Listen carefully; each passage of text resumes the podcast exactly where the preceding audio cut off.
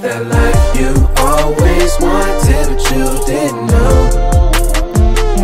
Cause you didn't know.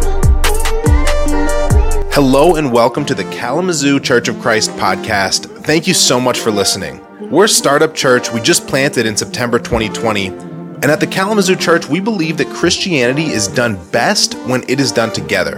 And so if you live in the Kalamazoo area, we would love to connect. Be it coming to a Sunday service, one of our small groups, or even just grabbing coffee with a member to learn more. You can visit kalamazoo.church in order to do that. We pray that you are inspired by what you hear today. It's good to good to see you guys. Um, that was a that was a good set of worship. Actually, I was pretty. I felt pretty inspired. I was encouraged. Uh, we had Gavin playing, and that's uh, it's good stuff. That's good stuff. Thank you so much. That's so good. Yeah, yeah. The, yeah he's, he's, just he's just in. Um, I wanted to. Well, we've got actually a lot of a lot of really good news uh, going on. So the uh, let's see, where do I start? Well, okay, the, the best bit of good news is last Sunday, Aiden Flickinger was baptized into Christ. And so we're, we're fired up about that. We're excited about that. I, I know if, if I, you know, he, he said, don't even make a big deal out of it. I said, you can't make a, a, a big deal. Like, you can't make a big enough deal about the decision that you made, This is what I would say. And, and so that's one. Uh, the second thing is there, there we've got some uh, some dating couples here that, that are newly dating. So we've we've got uh, first it was Andrea and Dan start or Andrea and Dan started dating. Where yeah, very cool. Dan Winchester, uh, one of my really good friends, uh, campus minister in in Madison, and he actually he preached a few uh, over the summer and, uh, and, and Andrea was locked in from there. Okay, so uh, at least that's my story. I don't know if that's the truth, but that's at least that's my story. Okay, very good, very good. Um, and then so Spencer and Maya are also dating. Very cool. That is exciting stuff as well.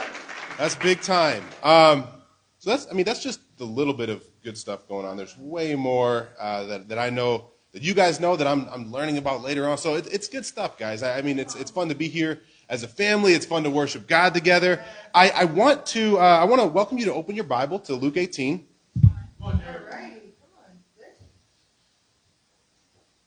The title of the lesson today is Gratitude for the Gospel.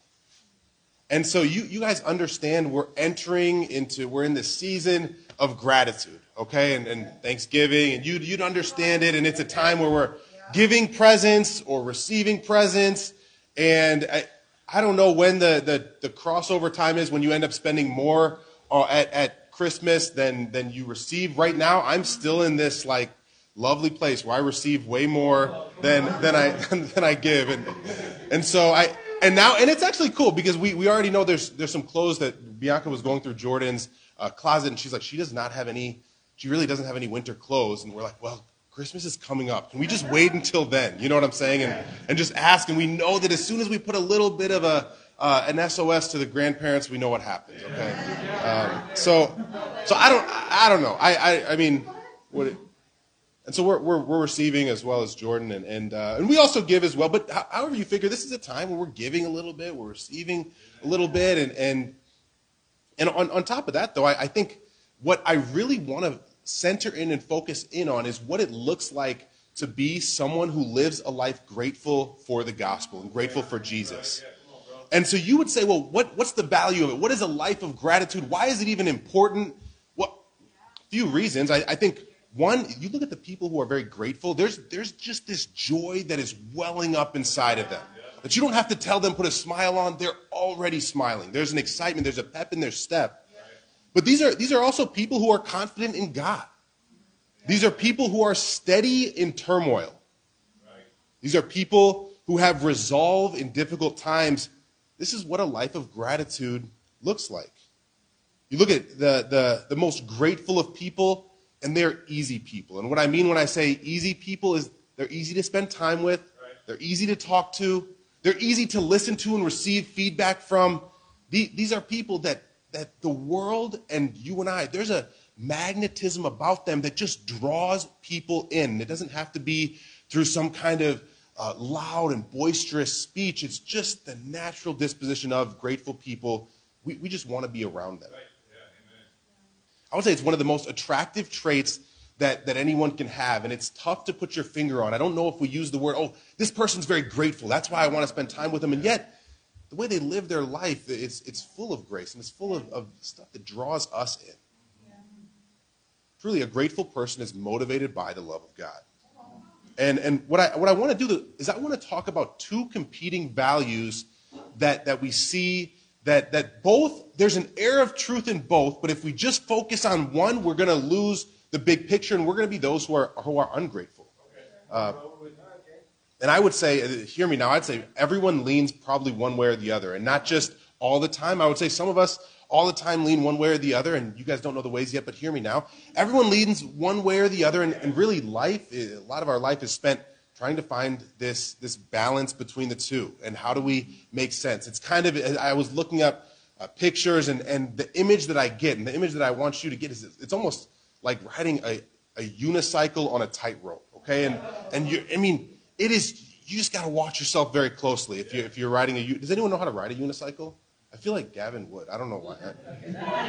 No, no, that's just that's so funny. that's discrimination. Golly, uh, tough crowd. So, but but you, you you think about you know riding or even walking a tightrope. You you know slackline. You fill in the blank. I can't. I mean, I don't I don't stand a chance. But I, I think this is what living these two competing values is like, and it's it's Eh, so, so here we go, though. I want to look at these two types of people again. I, I pray that you can see yourself in both of these individuals. And so we're gonna we're gonna look at one, and that's the legalist. Okay, this is Luke 18. what, what, I, what I'll say to you today is that true gratitude is fostered when we embrace the realities of Christians being both righteous sinners and honored failures. Righteous sinners and honored failures. We're, we're in Luke 18 here, and it, says, uh, starting in verse 9, um, to some who were confident of their own righteousness and looked down on everyone else, Jesus told this parable. Two men went up to the temple to pray, one a Pharisee and the other a tax collector. The Pharisee stood by himself and prayed, God, I thank you that I'm not like the other people robbers, evildoers, adulterers, even like this tax collector. I fast twice a week and give a tenth of all I get. But the tax collector stood at a distance. He would not even look up to heaven, but beat his breast and said, God, have mercy on me, a sinner. I tell you that this man, rather than the other, went home justified before God. For all those who exalt themselves will be humbled, and those who humble themselves will be exalted.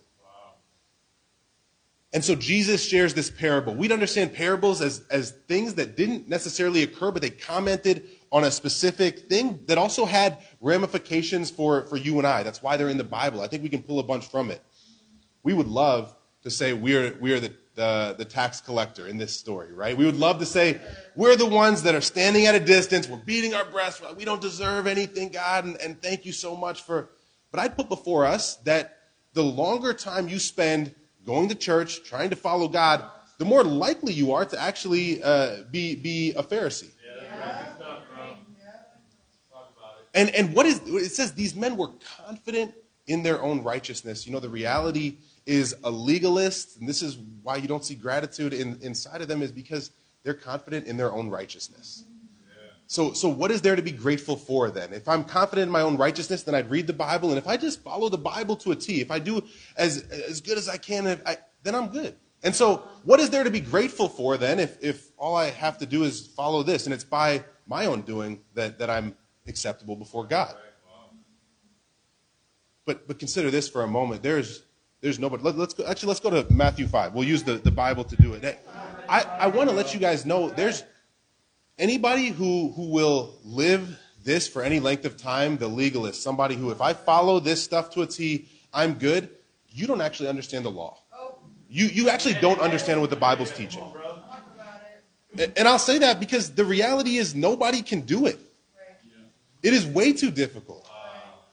The, the standard is way too high. We're just going to read just a little bit here in, in Matthew 5. This is Jesus' first, you know, kind of entering of his ministry here. It says, uh, I'm just going to read a little bit here. In verse 21, you've heard that it was said to people long ago, You shall not murder, and anyone who murders will be subject to judgment. I tell you that anyone who is angry with a brother or sister will be subject to, ju- to judgment. Again, anyone who says to a brother or sister, Raca is answerable to the court. And anyone who says you fool will be danger will be in danger of the fire of hell. Nobody can stand up to that. You can't say I'm righteous based on the Bible and then and then read this and say, well, I'm, I'm good with God then based on this. It- in 27, it says, You have heard that it was said, You shall not commit adultery. I tell you, anyone who looks at a woman lustfully has already committed adultery with her in his heart. Then it, it gives the standard of, of making sure that you're right before God. And the reality is, the, the Bible, the Sermon on the Mount, is intended to show us, one, the holiness of God, how, how awesome, how powerful, how true God is. But it's also meant to show us that we can't measure up. There's no hope that we have to measure up. Anybody who's a legalist or who or your natural disposition is to want to follow these rules and look at these rules to say you're righteous, I'd put before you that you're probably cherry picking what the Bible's teaching. You think of, and you ask anybody, right? You hear me now, hear me now, right? You ask anybody, well, what, what standard is, is roughly the same in all religions? And, and, oh, and I, I I might have an, an opposition for, but let's say that. And what would you guys say? What's the standard that's roughly the same in all, in all religions? Yeah, do, yeah, golden rule. You know what I'm saying? Anyone who says, I live by the golden rule, they're lying. No, you don't. Uh, sincerely, nobody lives by the golden rule. It's way too hard to follow. How are you going to love somebody with the same love and passion that, that you love yourself with? You can't do it. I can't do it. We don't measure up. You know, you you you you realize though this is this is somebody uh, that, that lives this way. You, you don't have to be grateful for God because you think you do it yourself, and, and you've just missed the point. I, I you, you think about what would happen if, let's say you have the best day. It was fun. We were, we were uh, opening the Bible with Dugan. We were talking about uh, we were talking about this little bit of this concept actually, and it was just so much fun. And we were saying, what if you had your best day ever as a, as a human being? Just like you, you know, everything good. You know, if you're a husband, you just you were so gracious to your children and your wife, and you you reached out to this many people, and then you heard some weird stuff at the the coffee. You know, someone said something weird, and you you stood up to them and you said, "No, this is the right way." And you went out and, and you just you helped an old lady cross the road. You did everything good. Whatever whatever the best good you think you can do that day. At the end of the day, 8 p.m. Feeling pretty relieved. Oh, man, it was a good day. You got, maybe you got something going on later in the evening, a little Bible study with, with you and God. And then you get a knock at your door and it's Jesus. You're on your knees. Yeah.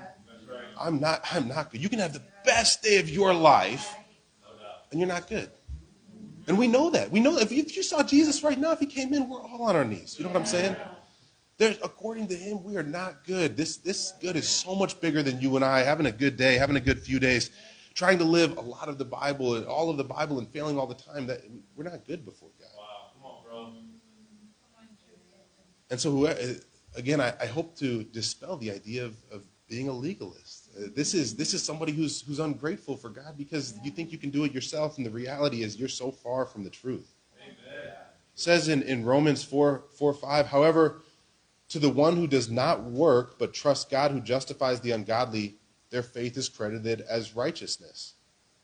It says, to the one who does not work but trusts God who justifies the ungodly, their faith is credited as righteousness. The one who does not work, their faith is credited as righteousness. And you know what? If we were to end the lesson right here, I think it'd be the incomplete truth. I think it'd be the incomplete gospel. We, we've touched on some of it, but not all of it. And so I, I want to share my, my second point. Work with me here is the lovist. Okay, and let's, let's just go right back to, to Luke 17. The lovist will say that I'm, I'm generally a pretty good person, actually. Like, I, I am acceptable to God. I, I, I'm finding my own truth, or I, I believe in most of the Bible. It is a good moral book, but it's, it's not the book. You know, it's, it's, it's interesting. They did a, a study, or they, there's this major research paper that was just released in October that was specifically targeted to 18 to 24 year olds, I think, just to get kind of their feedback and ideas about God specifically, but then also like family life and some of the Christian ideals. And one of the big things that they noticed was that actually people people actually kind of like the Bible. Okay, and this is what people said. They said, you know, the Bible. I think it was 75 percent of individuals said, no, I actually like what the Bible teaches, and I and I I, it's, it's basically a, a moral rule book for me. We understand there's not 75% of people that are, that are 18 to 24 following God. And so I, I want to put before you, there's a little bit of this dissonance here that we're going to look at right now. It's Luke 17. And so we just read a parable. We're going to read an actual story here. I think it's important. It's a communication of our hearts. It says in, in verse 11, Luke 17, 11, it says, Now on his way to Jerusalem, Jesus traveled along the border between Samaria and Galilee. As he was going into a village, ten men who had leprosy met him. They stood at a distance and called out in a loud voice, Jesus, Master, have pity on us.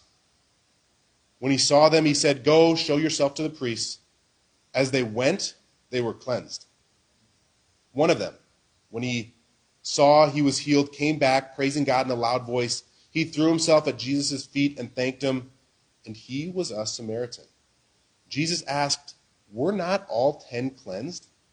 Where are the other nine? Has no one returned to give praise to God except this foreigner? Then he said to him, Rise and go, your faith has made you well. We understand this, this actually happened, and this is a communication, I think, of our, our disposition naturally. We would love to say, you know, if, you know, would you prefer to be one of the, the nine who didn't give thanks to God or the one who did? Hmm, we'd all say we want to be the one. You know, on our, on our best day, we would actually say in this room, we're all the one, okay? But I don't think we can all be the one because there has to be nine that, that are not. And should, certainly, certainly there's other people, but, but hear me now, we can't all be the one, right? And we can't all be the one all the time. And so the, the, these people think about this though. So they're, they, they have leprosy. They're unclean. They're not able to interact with most of society. So it would make sense that they were congregating and kind of joining up with, with one another. This is like the, the low of the low, okay? And especially if you're a Samaritan who has leprosy, it's like way, way, way low. You know, okay, so the worst, really the, the worst of the worst, most outskirts of society, they come to Jesus and, and then he tells them to go show yourself. He doesn't clean them yet, okay? He says, go show yourself. Think about the faith that it would take to have leprosy and to try to go walk through and to show yourself to the courts. It, take, it actually takes a lot of faith. It takes faith because you'd understand that I'm not clean yet. So if I go show myself and I'm unclean, I'm in, I'm in more trouble and I mess up everybody. These, all, all 10, who had faith? All 10 had faith, actually. Who had a strong faith? Actually, all 10 had strong faith. Who was, who was cleansed? Actually, all 10 were physically cleansed. But only one had faith that made him well. So it's worth asking, well, why, why did the nine not, not return to give thanks? Well, Jesus never said you have to return give thanks to me. He never said that. He said you, you don't you don't have to. It's just out of the overflowing of this Samaritan's heart. He said, Man, according to God, I'm nothing. I gotta go there. And the lovist will say that I'm God's all about love. If there's a if there's a God about love, then then he's he, he doesn't want to see me struggle like this, and so I'm I'm good. I deserve this. I've, I've earned it. Maybe you look at your life and you say, man, there's been loss after loss after loss after loss. And so whatever good comes, I deserve it. I've, I've, I've put in my time with the, the negative stuff. And so I deserve it. No, no point to be, no point to be grateful to God. I deserve it. I, I took these L's here and now I got this little win. I'm, I'm going to enjoy it. There's a, there's an entitlement that is rampant with this view though. And so, and so, so hear me now. If, if if we would be those who say we're just in the side of love, that God is so loving, I would put before you that, that your God is not as loving as my God. Okay. Because, and, and, the reason why I say this is that your, your God, it, it, it costs your God nothing then to, if you're going to say that, to, to, to, to show any kind of grace towards, towards you. Mm-hmm. My God, it, it cost him everything, right? It cost him his only son in order to show grace to me your God, you you would say, well, he's, he's pretty good. Nothing bad happens. You know, he wants us to be. No, no, no, no, no. The the reality is, the God of the Bible is the most loving God because it's the God that gave up everything. He is the God who gave up everything. You can't understand the the the essence of true love. I'd put before you on, on, until you understand Jesus on the cross. The one who says that I, am I'm, I'm good, no, nothing bad can happen, I deserve it, I've earned it, you, you just don't understand it. You don't understand true love. You can't. You have a narrower view of love than the Bible teaches you about. So you think about what is what is this this life of gratitude then? Well, how do we certainly how do we achieve it? How do we get there? And I, I would say that that it's consistent and it's constant. It's consistent because you always have to be thinking and continuing to prove, and it's constant that it's not going away. There's not going to be a point when we say, Well, I'm working hard and I've reached this spot. You look at your life, though, and I think you could probably, just like me, I think you'd probably be able to identify virtually every time when we're living lives that are not powerful and are not transformative, it's because we're focused on one of these two things. You think, you think the, the, the one who's righteous by themselves, the one who, you know, I, I'm just doing this good stuff, there's no joy inside of that person's heart. There can't be. There's no, there's no joy. It's just, I follow this, I follow this, I live 80 years, I die, and I get to go to this good place. It does sound awful. It really does. And then you think about the one who, though, is acceptable without sacrifice. That I, I'm, I'm good with God. Sacrifice is unnecessary, and, and that, one can't experience true joy either. Amen. Because you don't understand the essence of what Jesus had to go through for you. And so then what is our response? Where, what is our, our big takeaway? A lot of it's up to you, actually, I, I would put before you, but understand that we are. We are righteous sinners and honored failures. To be a righteous sinner, it's to accept you've done nothing good. You can't measure up, and yet you're confident nonetheless. I'm not good before God, but I'm, I'm confident nonetheless.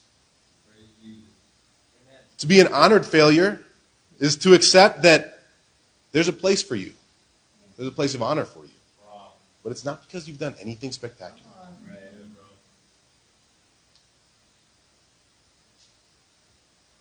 Embrace or consider what it would look like to be motivated by this. And I'd put before you that it's it's pretty scary, but this is more far reaching than living either one of these lives. It is it is in full color if we live this way. Amen,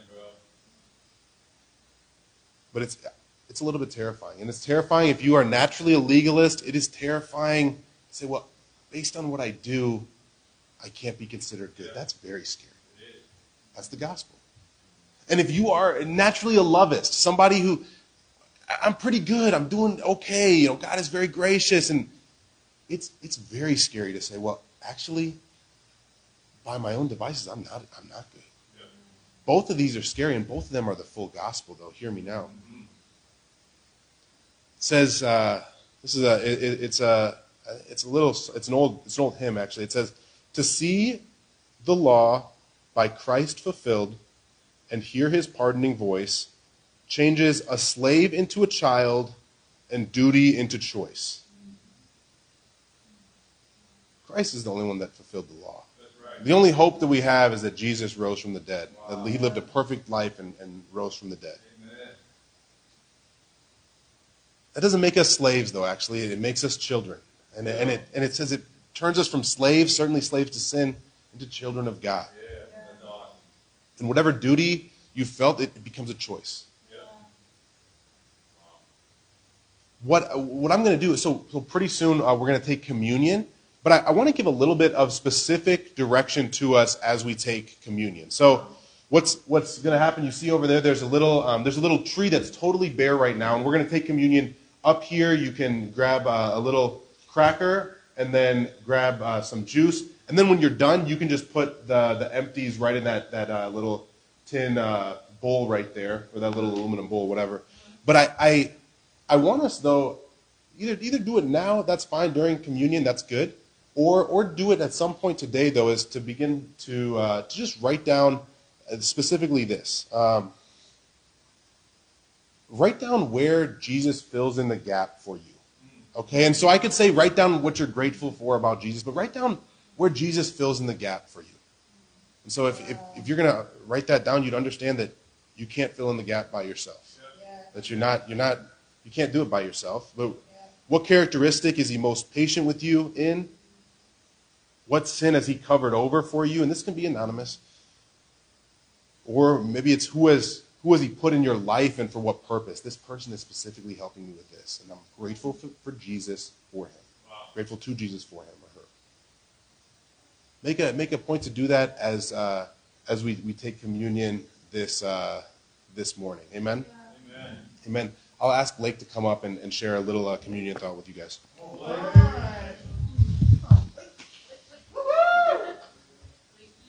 Thank you so much for listening to the Kalamazoo Church of Christ podcast.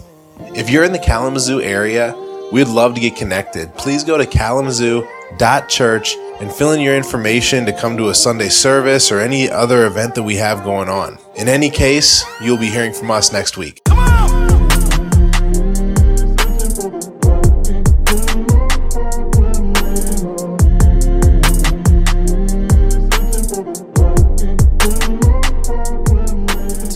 Saving souls.